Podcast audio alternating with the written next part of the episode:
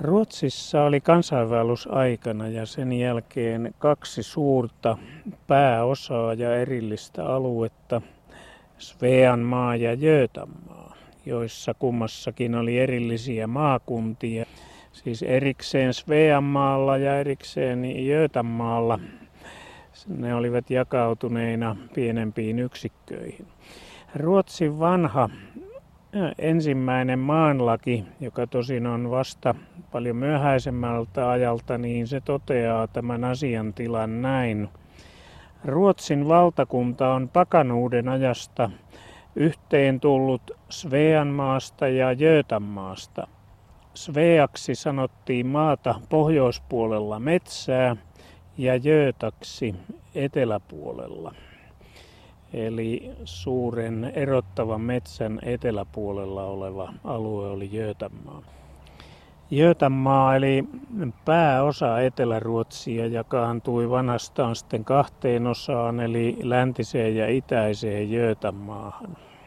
Jötanmaa ei kuitenkaan käsittänyt Skoonia, jossa asui Daanien heimoa, kuten heitä asui myös salmen takana Sellannissa ja muilla Tanskan saarilla.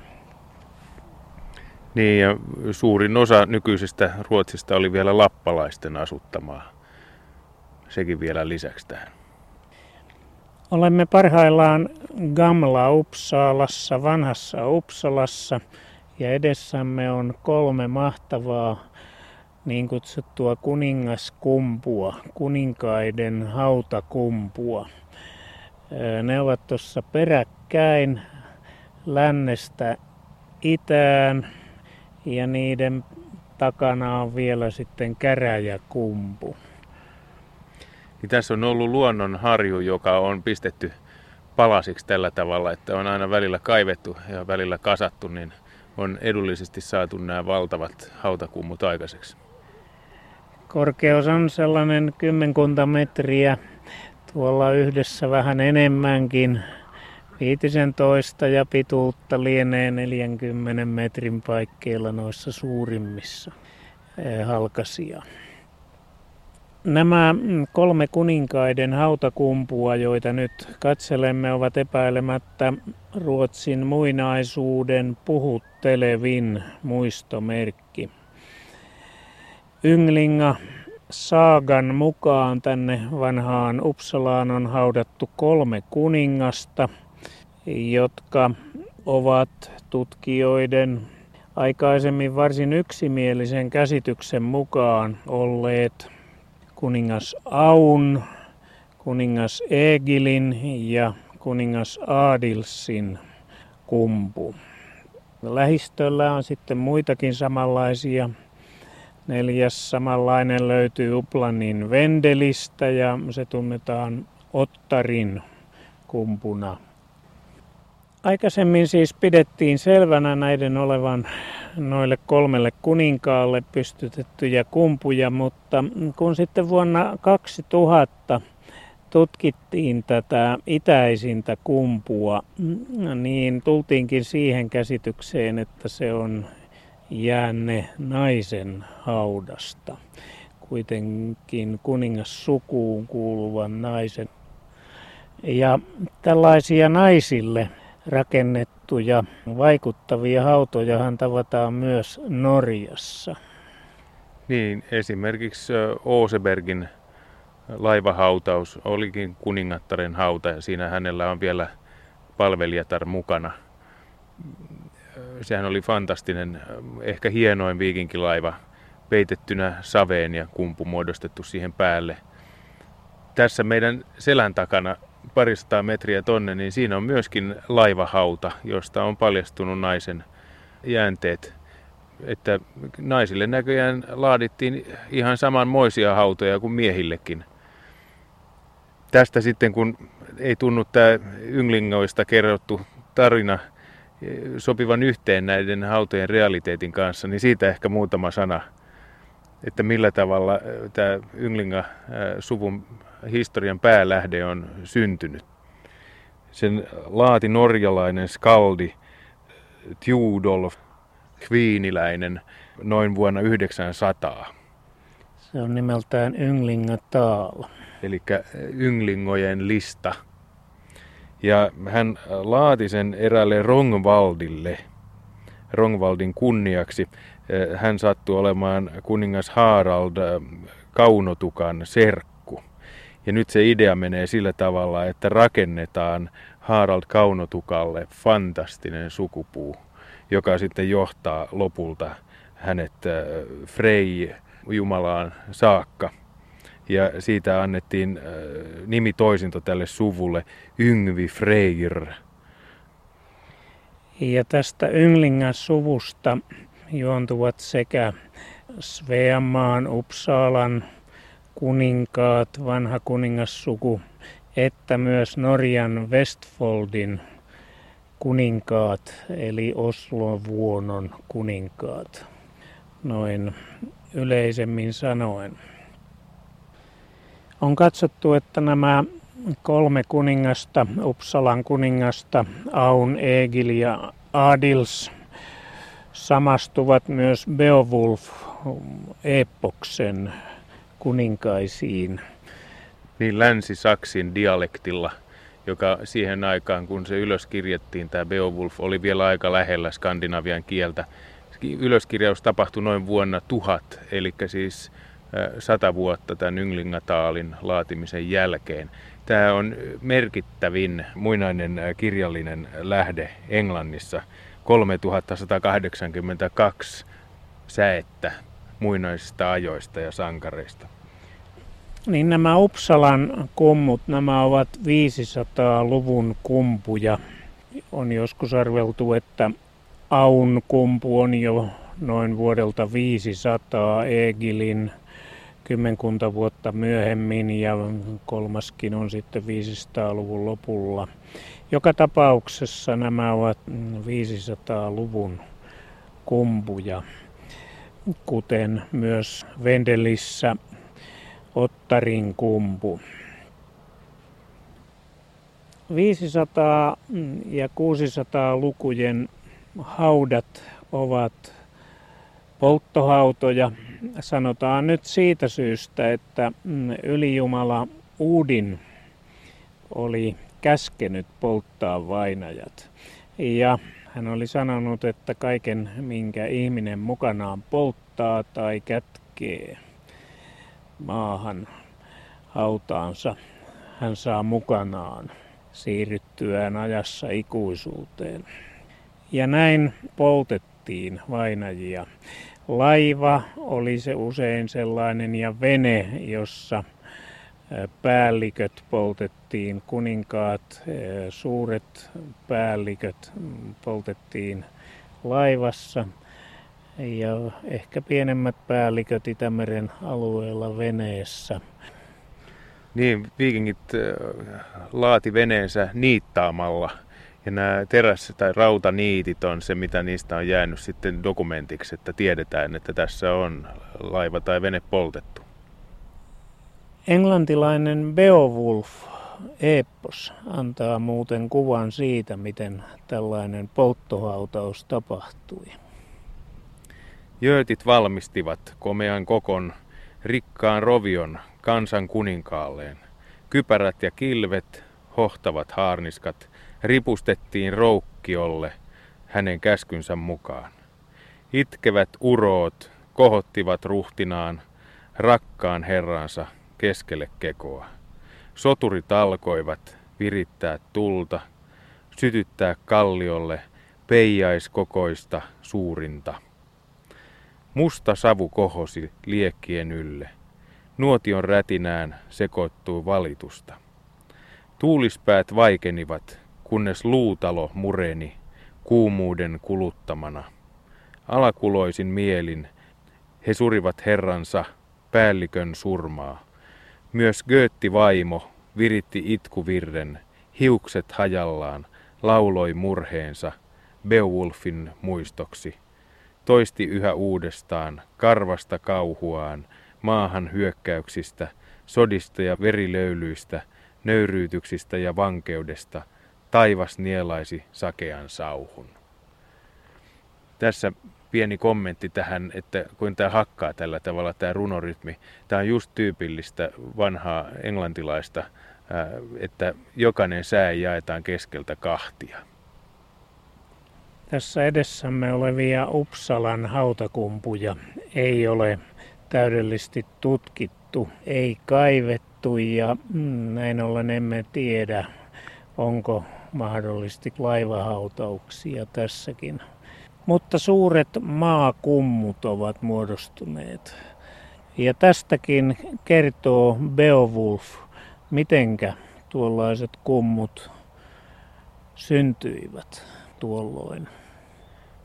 Säägööttien kansa möyhensi kalliolle muhkean multakummun, jonka merenkulkijat näkivät kaukaa kohoavan ylväänä – he rakensivat roukkion kymmenessä päivässä sotasankarin muistoksi. Hiiloksen ympärille pystytettiin aitaus, oivallisin muuri, minkä taitavat miehet osasivat valmistaa. Renkaat ja jalokivet kätkettiin kumpuun, kaikki koristeet, jotka rajumieliset miehet olivat ottaneet lohikäärmeen aarnista.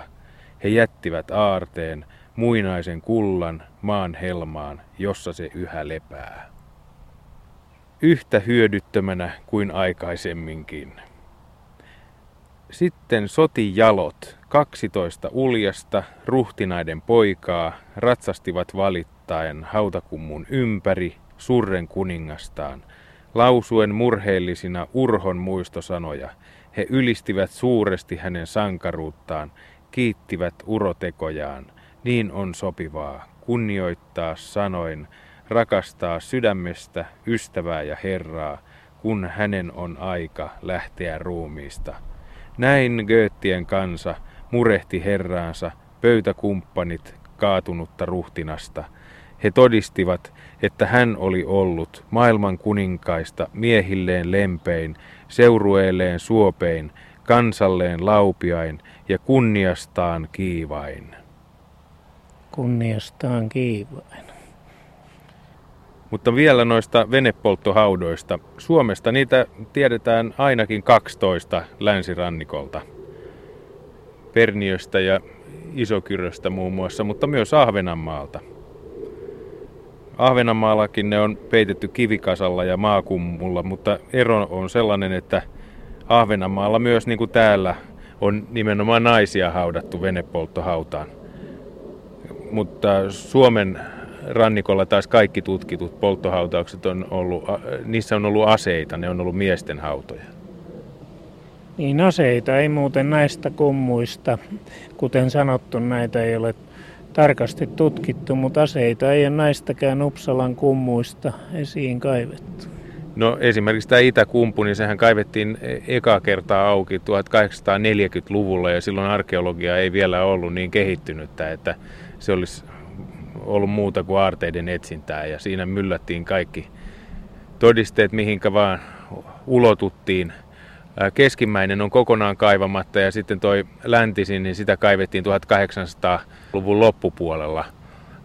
Tässä on sellainen juttu, että nämä kummut on niin isoja, että näihin pystyy tekemään vain pistohyökkäyksiä joihinkin kohtiin ja sitten sen varassa ollaan mitä sattuu löytymään. Ei näitä kokonaan voi avata millään. Puhutaan kohta siitä, miten nämä Sveanmaan kuninkaat pyrkivät laajentamaan valtapiiriään ja yhdistämään muita alueita Sveanmaahan, jonka keskusalueena siis oli Uplanti. Mutta vielä noista laivahaudoista, että mitä näistä laivahaudoista yleensä on löytynyt. Ja muuten kaikkia laivojahan ei suinkaan poltettu, vaan vainajia haudattiin vaan maahan kaivettuun laivaan.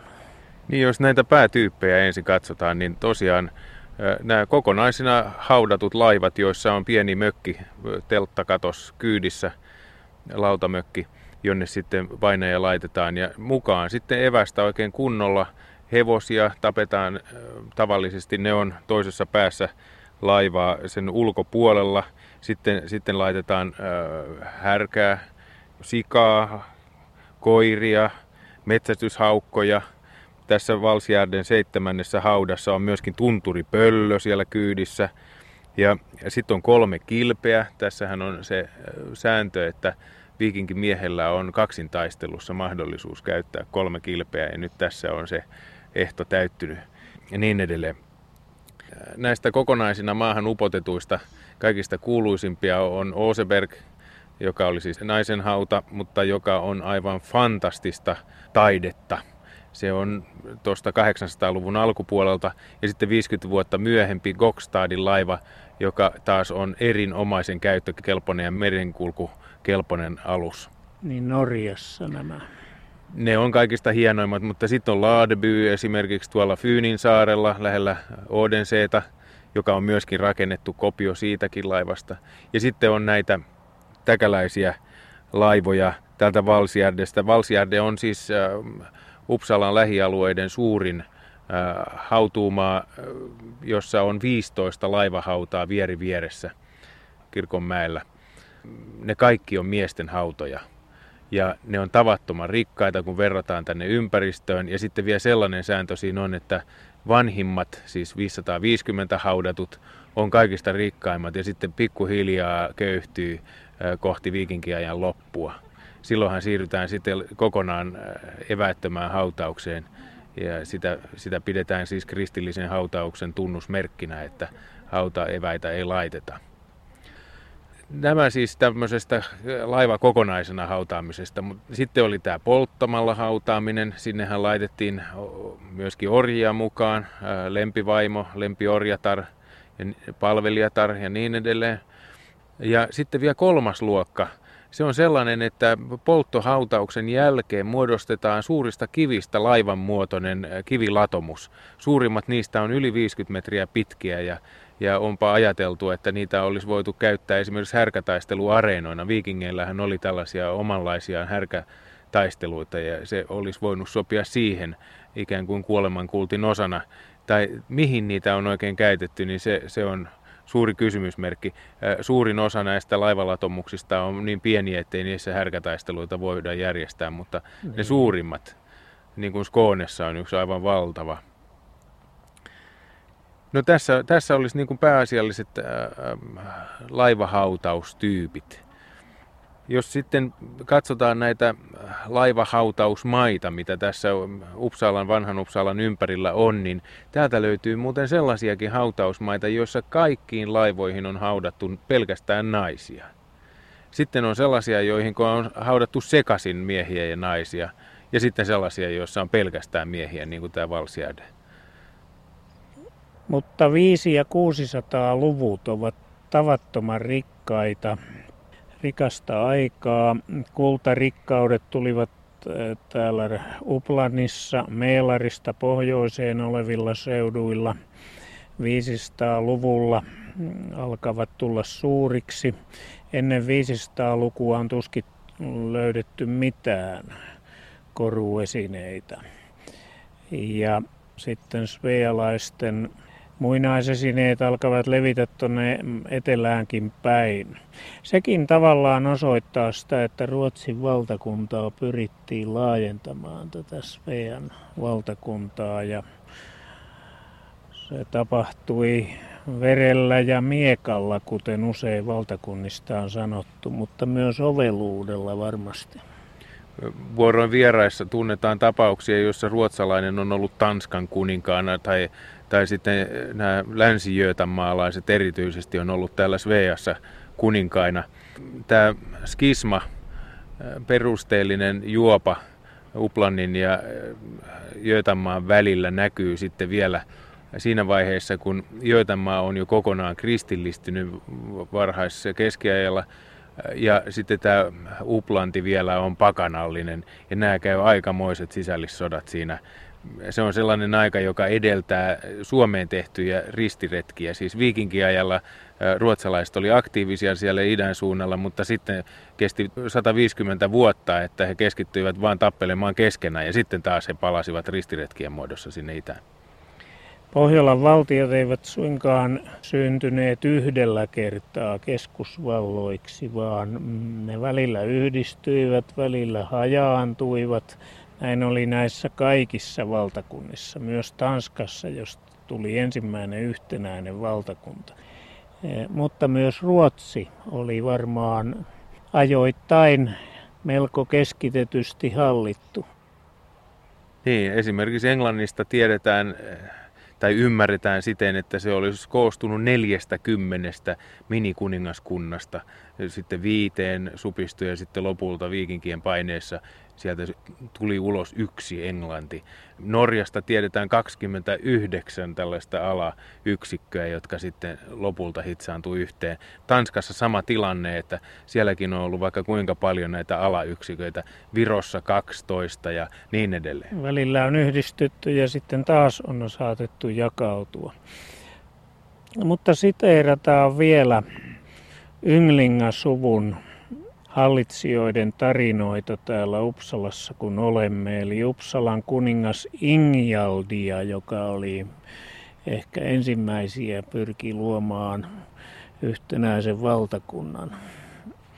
Ja näin Snorre Sturlason kertoo Ynglingien tarinaa. Heimskringla luku 36. Kuningas Aanundin poika Ingjald oli kuninkaana Uppsalassa. Uppsalan kuninkaat olivat muita mahtavampia Svitjuudissa aikana, jolloin siellä oli useita kihlakunnan kuninkaita. Siitä ajasta lähtien, jolloin Uudin oli ollut Svitjuudin hallitsijana, Uppsalan kuninkaat olivat yksinvaltiaita koko Svitjuudissa Agnen kuolemaan saakka. Mutta tämän jälkeen valtakunta jaettiin ensin veljesten kesken – kuten edellä on kirjoitettu, ja sitten valtakunta ja kuningaskunnat jakaantuivat eri suvuille sen mukaan, kuin nämä haarautuivat. Kun Ingjald otti vastaan valtakunnan ja kuninkuuden, oli monia kihlakunnan kuninkaita, kuten on edellä kirjoitettu. Kuningas Ingjald antoi järjestää Uppsalaan suuret pidot, viettääkseen isänsä kuningas Aanundin peijaisia – hän rakennutti salin, joka oli yhtä suuri ja komea kuin itse Uppsalan temppelisali, ja antoi sille nimen Seitsemän kuninkaan sali. Siihen oli sijoitettu seitsemän kunniaistuinta. Kuningas Ingjald lähetti sanan kaikkialle Svitjuudiin ja kutsui luokseen kuninkaat, jaarlit ja muut ylhäiset miehet. Kaikki, jotka olivat tulleet, sijoitettiin uuteen saliin – Kuningas Ingjald oli antanut varata seurueelleen ja kaikelle väelleen paikat juhlasalissa. Tällä kertaa kävi näin. Kun Bragen malja tuli sisään, kuningas Ingjald nousi seisomaan ja otti vastaan ison juomasarven. Hän lupasi laajentaa valtakuntansa kaksinkertaiseksi kaikkiin ilmansuuntiin tai kuolla. Ja sitten hän tyhjensi maljan. Mutta illalla, kun miehet olivat päihtyneet, sanoi kuningas Ingjald Svipdagin pojille, Folkviidille ja Hulviidille, että heidän oli sopimuksen mukaisesti aseistauduttava illalla. He lähtivät ulos ja uuteen saliin ja sytyttivät sen tuleen. Sali alkoi heti palaa, ja tässä palossa menehtyi liekkeihin kuusi kuningasta kaikkine miehineen, kun taas ne, jotka yrittivät päästä ulos, heti surmattiin. Tämän jälkeen Ingjald alisti valtaansa kaikki ne valtakunnat, jotka olivat kuuluneet näille kuninkaille, ja otti niistä veroa. Ynglinga kuninkaiden historia alkaa sankarista nimeltä Uudin, joka Ynglingasaagan mukaan hallitsi koko Svitjuudia ja jolla oli asuntonsa vanhassa Siktuunassa. Uudin kuoli tautiin ja saagan mukaan hänet kuoltuaan poltettiin. Ja tämä poltto oli hyvin komea, sanoo saaga. Uudini alettiin kuolemansa jälkeen palvoa, ja svealaiset olivat monesti näkevinään Uudinin ilmestyvän heille ennen suuria taisteluja. Hän antoi toisille voiton, mutta toisia hän kutsui luokseen. Uudinista tuli sitten svealaisten ylijumala. Uudinin jälkeen svealaisten hallitsijaksi ja kuninkaaksi tuli Njurd, jonka svealaiset Ynglinga-saagan eli Heimskringlan mukaan uskoivat huolehtivan sadosta ja ihmisten vauraudesta. Njurdkin kuoli tautiin. Svealaiset polttivat hänen ruumiinsa ja itkivät haikeasti hänen haudallaan. Kolmanneksi svealaisten hallitsijaksi Njurdin jälkeen tuli ruhtinas Freyr. Freyr rakensi Uppsalaan suuren pyhäkön ja otti Uppsalan pääkaupungikseen. Freiriä kutsuttiin toisella nimellä Yngveksi. Tätä nimeä Yngve käytettiin sitten kauan hänen suvussaan arvonimenä ja hänen jälkeläisiään sanottiin ynglingeiksi. Näin kolme ensimmäistä svealaisten hallitsijaa nousi jumalten joukkoon, ja vasta neljäs kuningas pysyi ihmishahmoisena. Mutta pian varhaisten ynglingahallitsijoiden myötä tulemme Suomeen, nimittäin Freirin jälkeen jo kolmannen ynglingansukuisen hallitsijan Vanlanden myötä. Saaga kertoo. Hän oli suuri soturi ja retkeili eri maissa. Hän vietti talven Suomessa Snö vanhan luona ja sai siellä tämän tyttären Drivan aviukseen. Kuka oli Snö vanha? Suomalainen ruhtinas vaiko peräti kuningas? Vastausta ei ole löydettävissä – mutta varmaa on, että monet Ynglinga-hallitsijat ja muut Sveanmaan kuninkaat retkeilivät ensimmäisen vuosituhannen jälkipuoliskolla Suomessakin ja hyvin usein sotaisissa tarkoituksissa. Millaiset sitten olivat olot Suomessa kansainvaellusaikana ja merovinki-aikana? Tähän on hyvä etsiä vastausta täällä Euran pitäjän kirkolla satakunnassa. Merovinkia ja naseistusta tutkineen Helmer Salmon mukaan Suomi muodosti merovinkiajalla jo 600-luvulla huomattavan aseellisen mahdin Euroopassa. Se on komeasti sanottu. Olemme siis Eurassa ja 200 metrin päässä tuossa oikealla virtaa Eurajoki. Eura on molemmin puolin jokea ja arkeologisilta löydeiltään kalmistot Eurassa ovat Suomen rikkaimmat. Tämä on yksi Pohjois-Euroopan, tai sanotaan Fennoskandian suurimpia kalmistokeskittymiä. Me olemme tässä Käräjämäen pohjoispäässä. Tältä paikalta juuri on löytynyt kaksi soturin hautaa. Ne ovat tässä pienellä kumpareella vierekkäin, noin kolmen neljän metrin pituisia kivilatomuksia muutaman metrin välein toisistaan. Ja kaivauksissa paljastui vuonna 1966 pitkänomainen kiveys, neljä metriä ja kivien alla oli metrin syvyinen kuoppa ja tähän kuoppaan oli rakennettu puinen kammio. Kuopassa lepäsi selällään vainaja, pää siis kohti pohjoista ja toinen käsi oli rinnalle taivutettuna. Suuri raudoitettu kilpi peitti jalkoja ja sitten vasemmalle puolelle oli sijoitettu 90 sentin pituinen puukahvainen miekka. Sen lisäksi suuri väkipuukko ja keihäs, jossa oli väkäsillä varustettu kärki, siis soturin varustus. Miekat siis ovat Merovingiajan arvokasta löytyaineistoa. Kerro Aaro niistä. Euran asemateriaalihan on mahtava, varsinkin kun verrataan muuhun satakuntaan. Lehtosalo Hilander on tehnyt mielenkiintoisia tilastovertailuja. Merovinkin-ajalla Euran miekka- ja keihäänkärkimäärät on tällaisissa suhteissa satakunnasta löydettyihin. Keihäänkärjet, yksi neljäsosa niistä on täällä, ja miekat, yksi kymmenesosa niistä on täällä Eurassa. Viikinkiajalla tilanne sitten muuttuu radikaalista niin, että Eurasta löytyy 40 prosenttia koko satakunnan miekka- ja keihäsmääristä, että että viikinkiaika erityisesti täällä Eurassa on huippukausi. Mutta jos tarkastellaan tarkemmin nyt tätä edeltävää kautta, eli merovinkiaikaa, niin sitäkin aikaa leimaa tällaiset raskaat yhdenkäden miekat. Tuossa nauravassa lohikäärmeessä paikallisessa esihistorian tietotoimistossa täällä päästiin kokeilemaan aidon painoista miekkaa. Täältä painavin on kaksi ja puoli kiloinen. Siinä saa siinä yhdessä kädessä olla aika paljon ruista hihassa, että sillä sen saa liikkumaan riittävän nopeasti, ettei itse jää alakynteen. Mutta sitten kun sellaisella osuu, niin sillä saa ihmisen halki.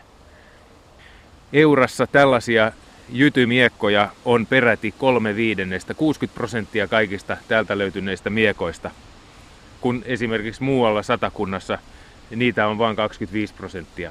Eli tää, täällä on siis kasvanut tosi vankkakätisiä miehiä. Sotureita. Niin. Tunnetuin merovinkiaikainen kalmisto täällä satakunnassa on Köyliön, Köyliön saari tästä vielä vähän matkaa itään. Ja tunnetuin ase on tietenkin Euran pappilanmäen kultakahvainen miekka. Sehän on museovirastossa Helsingissä. Tämä Euran pappilanmäen merovinkiaikainen loistomiekka on Suomen täydellisimmin säilynyt laatuaan. Ja siinä on pronssista tehty kahva, joka on sitten kullattu. Ja tässä on sitten ollut huotra, joka on ollut erittäin hienosti koristeltu. Siinä on erilaisia myyttisiä eläinaiheita ja palmikkoaihetta ja muuta pronssista tehtynä. Varmaankin sekin on ollut kullattua.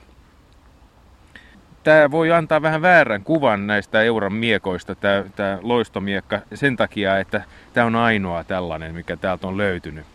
No mennään soturin eh, ihan käyttövarusteeseen, niihin miekkoihin. No ihan tällaisia niin sanottuja jokamiehen miekkoja täältä tosiaan löytyy. Niissä ei nyt ole erityisiä koristeellisia muotoja, ne on tiukan asiallisia, mutta mahdollisesti niissä on ollut hopea upotuksia, erilaista kuviointia sitten pinnassa. Sitähän ei aina ole säilynyt. Ne oli suoria, metrin mittaisia, kaksiteräisiä, yhden käden miekkoja. Siis tyypillisiä sellaisia miekkoja, mitä nyt viikinki, viikingiltäkin voisi odottaa. No jos sitten katsotaan varsinaisen viikinkiajan miekkoja, niitä Eurasta on löytynyt 28 kappaletta. Täällä viikinkiaikaisia miekkoja esiintyy tasaisemmin kuin muualla Varsinais-Suomessa – Varsinais-Suomessa lähes puolet miekoista on vuodet tuhat jälkeen, vasta siis ihan siltä ajalta, kun viikinkiaika jo alkaa hiipua. Täällä sen sijaan vain 10 prosenttia löydetyistä miekoista on, on tuolta noin myöhäiseltä ajalta. Mm. Eli täällä siis varsinainen viikinkikausi on hyvin vahvasti esillä, ja se onkin euron vahvinta ö, loistokautta. Viikinkiajan miekoille on yksi erityispiirre, tunnusmerkillinen. Ne on tehty ö, Reinin jokilaaksossa – Frankkien toimesta. Ja niissä hyvin usein lukee Ulfbert. Sitä voisi ajatella, että se olisi valmistajan nimi, mutta ilmeisesti se ei sitä ole, koska näitä Ulfbert-miekkoja on ajotettu 150 vuoden ajalle. Ja Suomestakin niitä tunnetaan ainakin 30 kappaletta, täältä Eurasta neljä. Näissä Frankkien tekemissä miekoissa on aika leveä veriura, ehkä neljännes, ehkä viidennes tämän, tämän terän leveydestä. Pyöreä, pohjainen ura ja siihen kulutukselta suojaan on sitten metalliupotuksin saatu aikaan tämä kirjoitus. Niin, ne muut tekstit, mitä nyt Suomestakin tunnetaan, on esimerkiksi tyyppiä Beno me fekit, joka tarkoittaa, että Beno minut teki. Siinä on siis selvästikin kysymys henkilöstä, joka on, on tämän, tämän vastuussa, tai Giselin mefekit.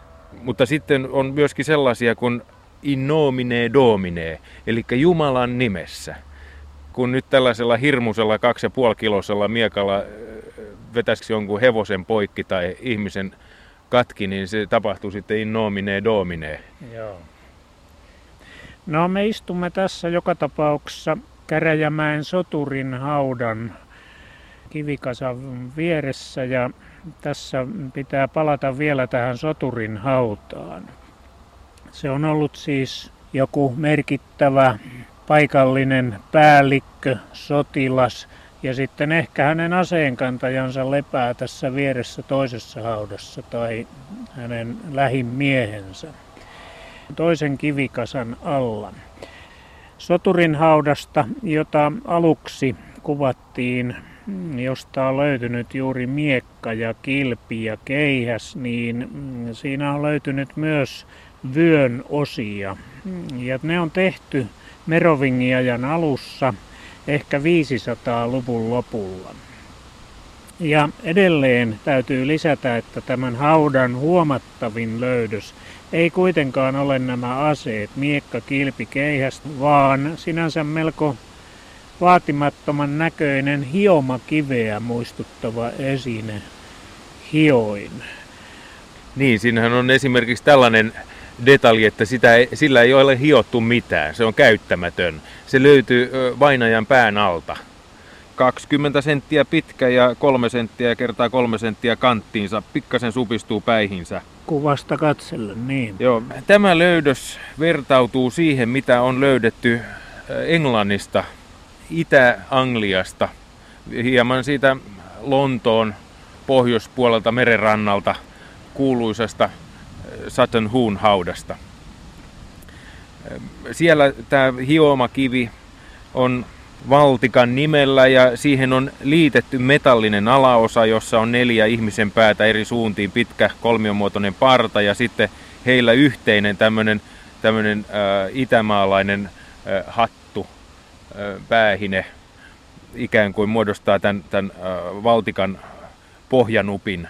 Ja sitten Valtikan yläpäässä on samalla tavalla neljä päätä eri ilmansuuntiin ja heillä taas myöskin tämmöinen jonkinlainen sipulikupolin muotoinen yhteinen hattu ja siinä sitten rengas ja vielä hirvi päällä.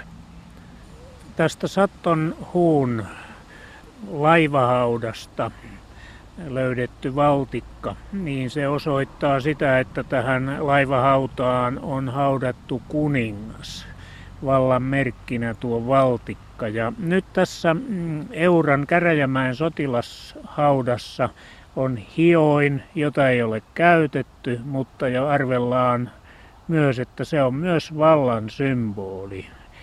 Ja suuri päällikkö siis lepää tässä jalkojemme vieressä. Niin se logiikka kai menee jotenkin sillä tavalla, että tämä hioma kivi on merkkinä siitä, että hänellä on se valta ja voima pitää asemiesten miekat terävinä ja sillä tavalla pitää heidät elävinä myöskin nämä asemiehet.